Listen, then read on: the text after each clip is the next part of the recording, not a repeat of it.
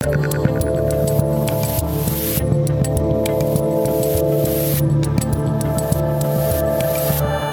up, yo?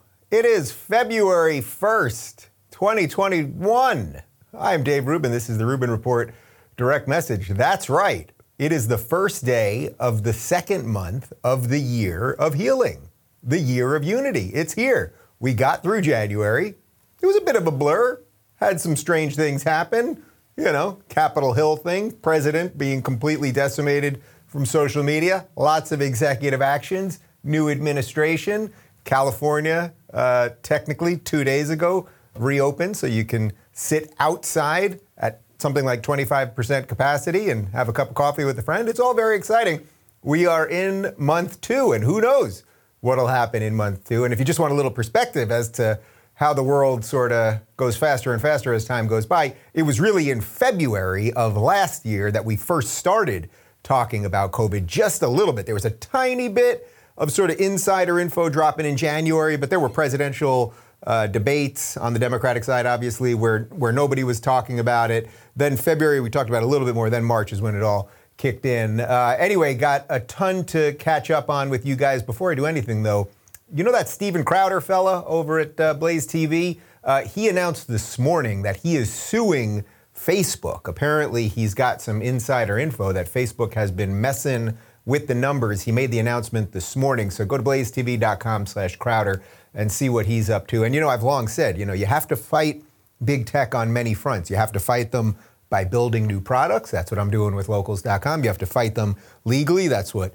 Crowder's doing. You have to fight them sometimes with whatever governmental power that you have. That's what a lot of people are calling for right now, although I think you got to be careful what you wish for. And that you just sort of do it in a holistic sense. So, you know, you just, if, if you were invading another country, if you were fighting a war, you'd have foot soldiers, you'd have a Navy, you have an Air Force, the whole thing. So everyone kind of fights it differently. Uh, oh, and real quick, um, make sure that you are subscribed to our channel. I keep getting a ton of emails from people that you say you're subscribed, but you never see the videos in the feed. So click the little bell there. Just click that bell, and then you can, you know, sort of select whether you want to see all our videos or some of the videos or whatever. Blah blah blah blah blah. Oh, one other thing before we get to story number one. So as you guys know, I was in Dallas for a couple days. It was great to to be with Glenn and and the Blaze crew, and we shot a bunch of stuff. And they have just an absolutely incredible uh, set and studio over there. I did a I did a little video that we posted on my locals community uh, behind the scenes. They have the largest soundstage between New York and Los Angeles in the entire United States. So it's a massive, what feels like almost like a massive warehouse with just tons of sets, and they're building constantly, uh, and it's it's pretty awesome. And uh, maybe they'll build me a little studio there. They're trying to get me out to Dallas, although Florida keeps calling. We shall see. But the reason I mention that is because uh, one of the things that I did uh, in the community was I posted, okay, guys, in a couple hours, I'm going to be at this restaurant and let's do a happy hour. And about 40 real live people showed up. Yes, that's right. I got to shake hands and, and there was some hugging involved. People want to touch me. They want to touch. There's always a touching. They want to touch. Uh, but it was incredible. We, we had drinks with about 40 people, a bunch of people had dinner and just meeting all sorts of different people from the community. And it was an interesting, diverse, in the right sense of diverse uh, crew of people. By the way, one of the girls, I can't remember her name right now, but she was super pregnant, was about to pop. I saw in the community this morning that she had a baby this morning. So congratulations to girl whose name I can't remember. I'm sorry that I can't remember your name, but if we can figure it out, maybe we'll try to get it. I, just, I met a lot of people. Anyway, it was just great. Seriously, it was just great meeting actual people and just being out and about and all that good stuff. All right, let's talk a little politics. Um, you know this Joe Biden fella? He's our 78 year old president with cognitive problems that we're not allowed to talk about, who uh, said a whole bunch of stuff during the campaign, and since he's been in office has gone completely woke. And I had been warning all my good liberal friends about this, guys. This is exactly what was going to happen. Well, you may remember a couple moments during the campaign where Biden was trying to show himself as sort of the more centrist, the more moderate, the guy going, oh, you know, there are some things that I'd like to do, but I can't do all of them because I'm just the president. And as the head of the executive branch, I'm just supposed to sign some things into law, but I can't write laws. That's not what the president's there to do. Well, that's what Joe Biden used to say. Let's take a look. We are a democracy. Some of my Republican friends and some of my Democratic friends even occasionally say, well, if you can't get the votes by executive order, you're going to do something. Things you can't do by executive order unless you're a dictator. We're a democracy. We need consensus. Lordy, lordy, Joe. Things that you can't do by executive order unless you're a dictator. Hmm. Well, we've got an image here. Uh, this is the amount of executive actions that were signed by the previous guys. Oh, you know, guys, I don't have this in front of me right now. Can we? Uh, can you just read off some numbers for me? Because I can't quite see it. We just threw this image in at the last second. I think I'm to get handed a computer and read this to you. Well, you guys are seeing it right in front of you. Well, here, as, as we're showing that to you, Joe Biden in two weeks, I know this number off the top of my head. Joe Biden in two weeks has signed 42 executive actions. Now, you just saw that video there, which is just from a couple months ago, where he's talking about how, you know, unless you're a dictator, you shouldn't be doing that. Okay, now I've got the numbers in front of me. Um, executive orders through October 13th of past presidents Trump had 49, Obama 26, 33, 38, Clinton, HW 27, Reagan 42, and Carter 47. Uh, to be clear, that's October 13th, meaning that they got installed as the president on January 20th.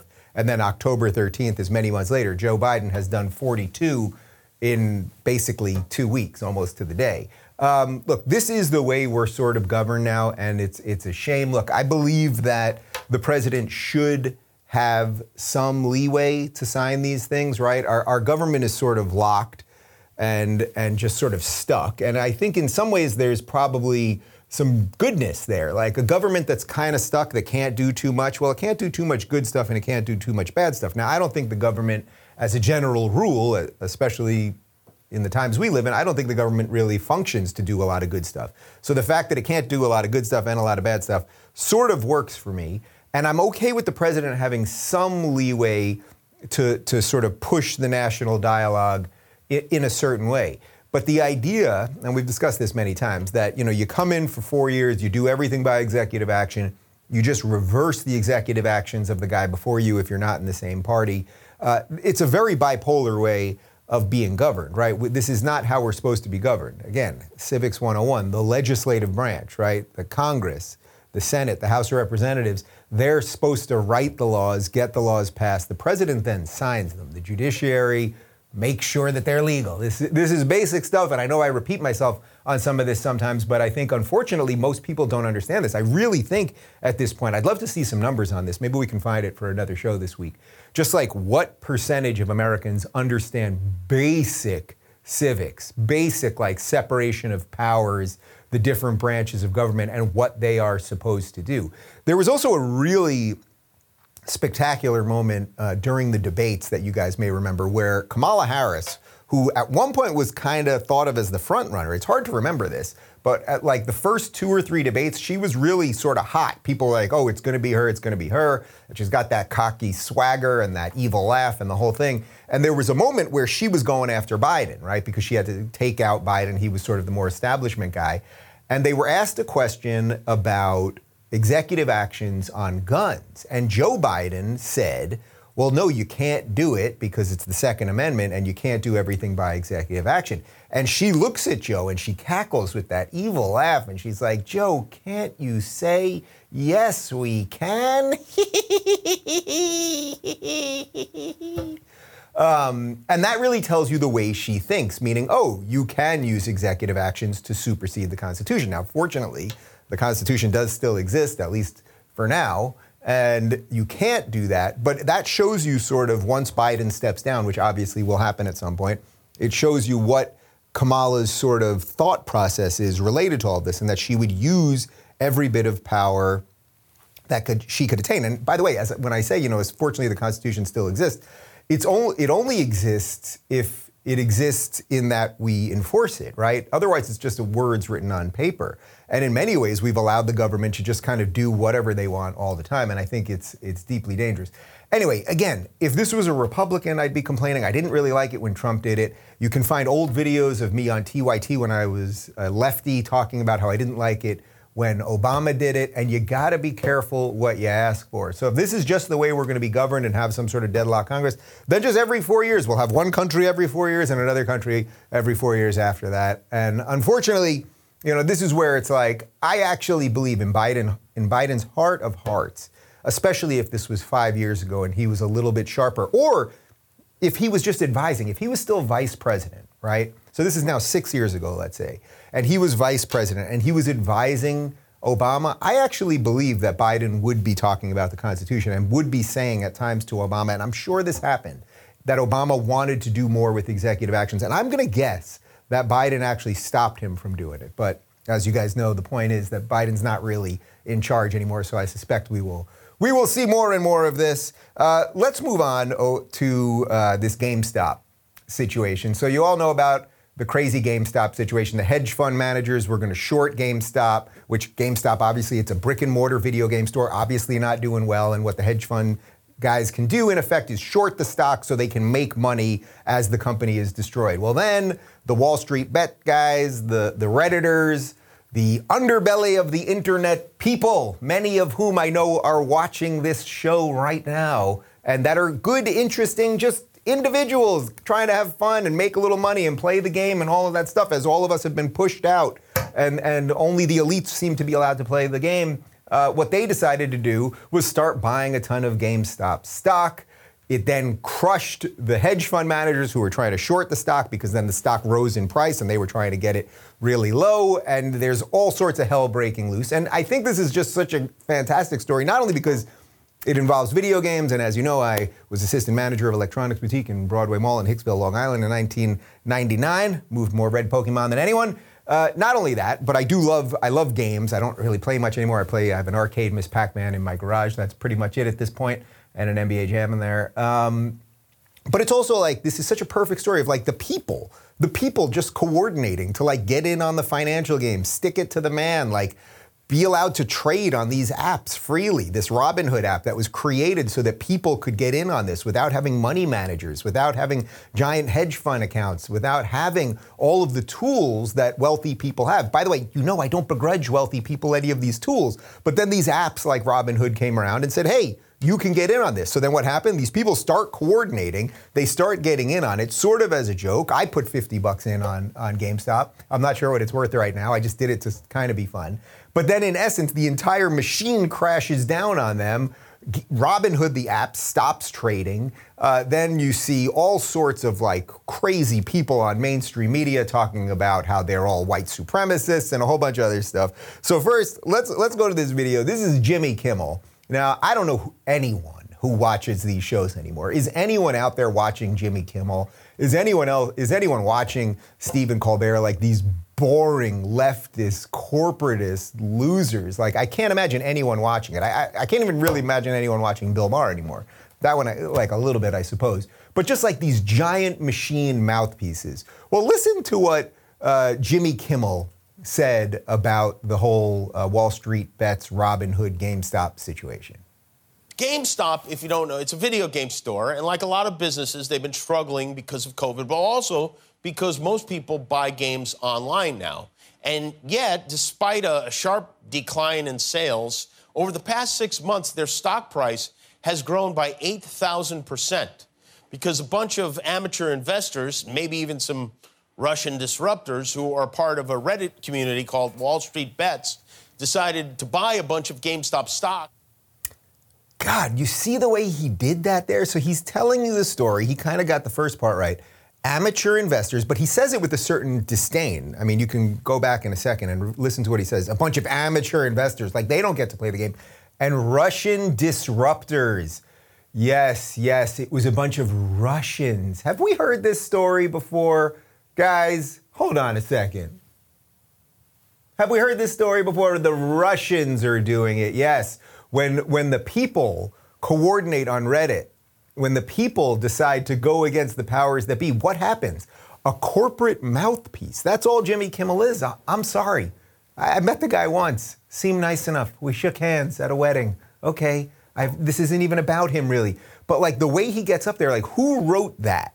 Who wrote that line? Like somebody, they coordinate somewhere, the powers that be. Like that's how these corporate shows work.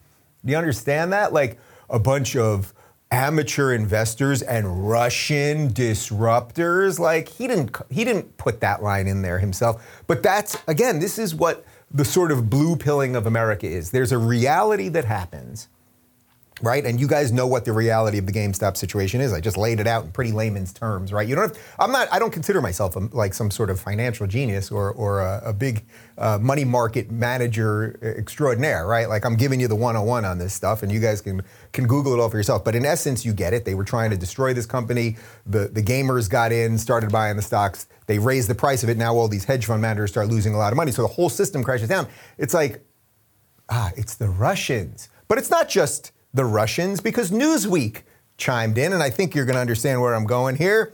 Quote, far right activists and conspiracy theorists on the Telegram messaging service jumped on the chaos as validation of their ideologies and a potential recruiting event for disaffected users. Several tied the trading platform's actions to anti Semitic conspiracy, conspiracy theories and blamed wealthy Jewish people for the decision. Ah, yes. Again, you see what they do here? Once people start standing up against the machine, suddenly you're a white supremacist. You're a neo-Nazi. Now, do you think do you think that we've been through this game before? Now, obviously there was Russia, Russia, Russia, Russia, Hillary Clinton claiming that Tulsi Gabbard, remember she was a Russian asset during the primaries. And then, of course, there was, you know, four years of pretending that Russia was working with Trump and, and got elected by Trump. We were allowed to do that for four years. Now you can't say anything about the thing that happened, you know, a couple months back because I don't want to get deleted off the YouTube. Um, but do you see what they do? Automatically, you're called a white supremacist. And now the way they brought Telegram in on that, like they're going to try to take out Telegram the same way they took out Parler. But I was thinking, you know, for, for those of you that are somewhat new in this space, or if you're just sort of trying to right now, like, catch up on like what's happened over the last couple years. Do you know how many articles that I was in? Me, Dave Rubin, I think you guys know my political beliefs. I've got a book back there, Defending Liberalism, which is now a conservative position, by the way. Um, I think you know I'm not a radical. I'm well, I'm a radical freedom extremist, but I'm not a I'm not a political radical in that I want anyone to be uh, you know, the victim of bigotry of, or of racism or of sexism or homophobia or of any of those phobias. If there's phobias everywhere, arachnophobia, I'm okay with. If you have a healthy fear of spiders, I think that's good. But the rest of it, no good. Um, do you know how many articles that I was included in, in the New York Times, in Vox, in Daily Beast, in HuffPo, in Mediaite, all of these craptastic old legacy media things, and they are legacy media things. Even BuzzFeed, I would say, is a legacy media operation at this point, where I, where Jordan Peterson, where Ben Shapiro, where we were called alt right and we were called Nazis and white supremacists and all of these things. Uh, for those of you who have read my book, I come from a family that lost Holocaust member uh, lost family in the Holocaust on both sides. I grew up around Holocaust survivors, but but that's a that's a moot point. You can still have bad uh, ideas uh, generations after something bad happens to your own people. But I don't believe in any of those things. I believe in the individual. That's what I believe. I should. I believe you should be treated on your actions and your thoughts and nothing else, right? Um, but over the years, those of us that defended free speech those of us that defended open inquiry, those of us that said identity politics is bad, the new racism of identity politics, we were called white supremacists. We were called neo Nazis. The New York Times, you may remember this, ran a front page Sunday cover story saying that YouTubers lead people to the alt right with a huge picture of me. They actually put my picture on page three, giant picture, and the headline beneath it was like YouTube leading people to the alt right. And my dad goes to the bagel shop on Sunday mornings and had a friend come up with him, come to him with the New York Times in hand and say, oh, I, didn't know uh, David was uh, a guy I know from childhood. I didn't know David. That's what they used to call me David before I transitioned to Dave. I didn't know David was the head of the alt-right. This is the game that these people play, and they're doing such a duplicitous and dangerous game, by the way. This has nothing to do with white supremacy. This has nothing to do with bigotry or racism or anything like that. But it's like all they have left. When the, when the people start saying something that is true, the machine only knows how to crack down on them and call them deplorable and all of these horrible things. And then what do you do? You further push these people to the margins of society. So I guess I'm on the margin of society with you guys, and I'd rather laugh with the sinners than cry with the saints. And only the good die young. Somebody said that. Um, all right, so let's go one more video that we've got here. Uh, this is the White House press secretary, Jen Psaki. This girl's constantly circling back to people about things. She has no idea what she's doing up there. Kayleigh has her successor is just a disaster. Kayleigh, good for you. You, you done you done good. Um, she chimed in, Jen Psaki chimed in about the Gamergate thing and what the government should maybe do. Uh, go ahead. Thanks, Jen. I want to ask you about GameStop. Um, some lawmakers have proposed legislative reforms like restrictions on short selling and uh, financial transactions tax, that the latter of which uh, President Biden supported during the 2020 campaign. So I want to ask you now if the White House would support actions like those to address the situation. Well, as we've noted in here several times before, but I just want to reiterate obviously, this is under the purview of the SEC in terms of um, their review and monitoring. Um, but this is, uh, there is an important set of policy issues uh, that have been raised as a result of market volatility in recent days. And we think congressional attention to these issues is appropriate and would welcome working with Congress moving forward as we dig into these further policy issues. But uh, I don't have anything further to predict for you other than um, we certainly uh, welcome the opportunity to work with members who have proposed ideas. Has there been any direct engagement with those members so far and what they proposed? Uh, I don't have anything to read out for you on that front. Obviously, we're engaged um, at a variety of levels every day with a range of offices on a number of issues. Um, so, but I don't have anything more for you on that. There's a lot of interesting stuff there. I mean, beyond the fact that, look, if you're, if you're a White House press secretary, you, you, know, you're just sort of laundering information to the people. That's what they all have to do. Kayleigh McEnany, who I really thought was extremely good, like at the end of the day, like that's what they do. They're, they're the PR people for the administration. There was something interesting there because uh, she said they'd look into restrictions on short selling. Now, restrictions on short selling, the hedge fund guys have been doing this forever. They have been profiting off the destruction of companies forever. Now that the people, right, now that you and me and anyone else that wants to get in on the game has figured out a loophole, now they're going to look into it. So now the government's going to get involved. And also a financial transactions tax, because there's nothing the government can't figure out a way to tax. Well, if you're just a little guy in on the game and suddenly every time you make a transaction there's a tax, well, that's going to probably preclude you from doing more in a way when it wouldn't preclude the big guy from doing it. So the more that government gets involved and we're going to look at it and do all this stuff, well, government is not very good at anything, but it's it's very clear what the government is going to do here. Mark my words, and Elizabeth Warren is all about it because she pretended she was for the people, but she's really for power.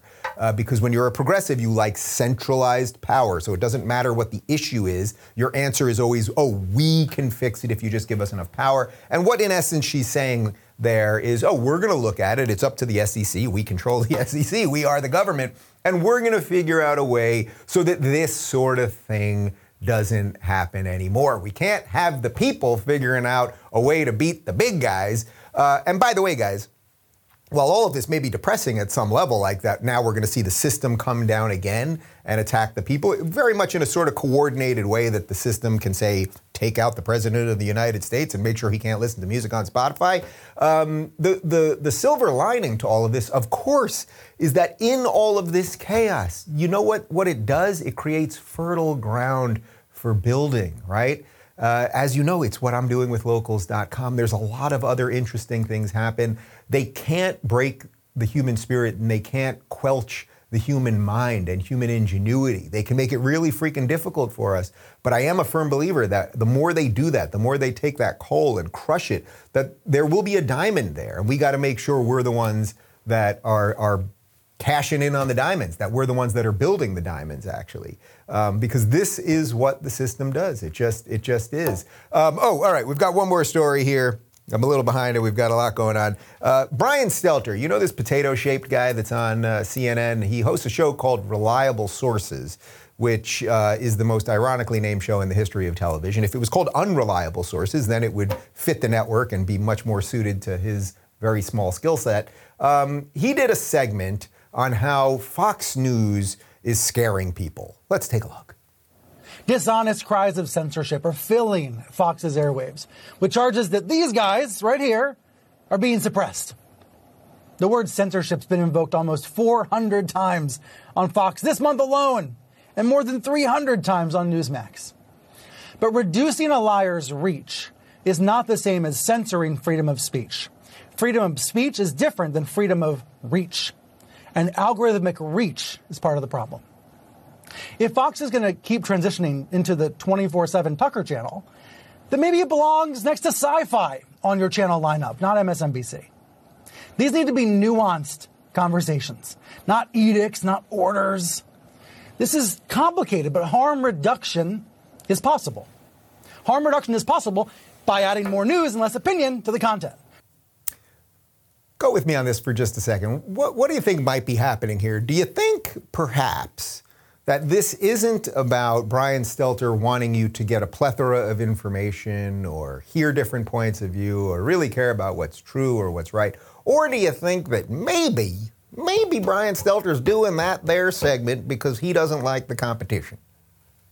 You see, guys, uh, CNN without Fox News, CNN would have literally nothing to talk about. Now, I understand that talking about these dying dinosaurs as they're in the tar pits, and I'm just jumping over them because our numbers at this point are better than most of what's going on on daytime CNN and sometimes nighttime CNN. At some level, it's sort of we got to stop talking about it, right? Like I think maybe we're about to get that to that inflection point where talking about the mainstream media will no longer serve a purpose, but we do still have to get the blue pilled people. And by the way, I know how many of you, and myself included, by the way, have family members, have friends that are still brainwashed by this stuff. Um, but if you don't think that Fox News has a problem when it comes to censorship, that every time someone says something on Fox, that then you know Media Matters and these dingbats at CNN and the rest of them try to get all their advertisers taken away and not only get all their advertisers taken away but then go directly to the advertisers right so the my pillow guy mike lindell who i've had on the show who's now banned from twitter often what he would do is if there was a boycott of tucker he would double down on advertising make even more money fox it would all work for them well now they've taken out mike lindell and from last i heard i think his pillows Someone, can you check on this? And if I'm mistaken, if we can't do a live fact check, I'll check it tomorrow. But I think his pillows were even taken out of Kohl's and Bed Bath and Beyond now. So we have a sort of corporate fascism happening at this very moment. And CNN is in many ways the driver of it. They want to make sure, and MSNBC wants to make sure, that it's not just us scary YouTubers. Yeah, it was Kohl's and, and Bed Bath. Okay. Um, that it's not just us scary YouTubers that are taken out, but it will also be Fox. And then, and then, and then, as Emperor Palpatine said, and then we shall have peace you see what these guys are doing, guys. So just, you know, keep your head out of the sand, and uh, we're going to have to navigate this stuff together. Oh, by the way, uh, part one of my interview with Andy Ngo, You guys, Andy, know, and you you know Andy Ngo. Uh, he has been tracking Antifa from the beginning, and uh, I think one of the most interesting things about my conversation with him is that I've known this guy since he was basically since he was a kid. He was like this young college journalist who kind of was was interested in this space, and and I've met him several times over the years, and he's been tracking Antifa from the beginning. He's been subjected to violence from Antifa. I'd say he's as big of an expert on what's going on. Uh, with the violence and the messaging and all of that. So we posted part one on our YouTube channel uh, this morning. The full episode is already up ad free at RubinReport.locals.com. Uh, oh, and we're doing a uh, spirituality and religion panel this Friday. Guests uh, TBA, but we've got, uh, well, just, you know, we're going to have some Christians, some Catholics, some Jews. It'll be, they're going to walk into a bar. We'll see what happens. Uh, all right. Thanks for watching, everybody. More tomorrow. Have a great Monday.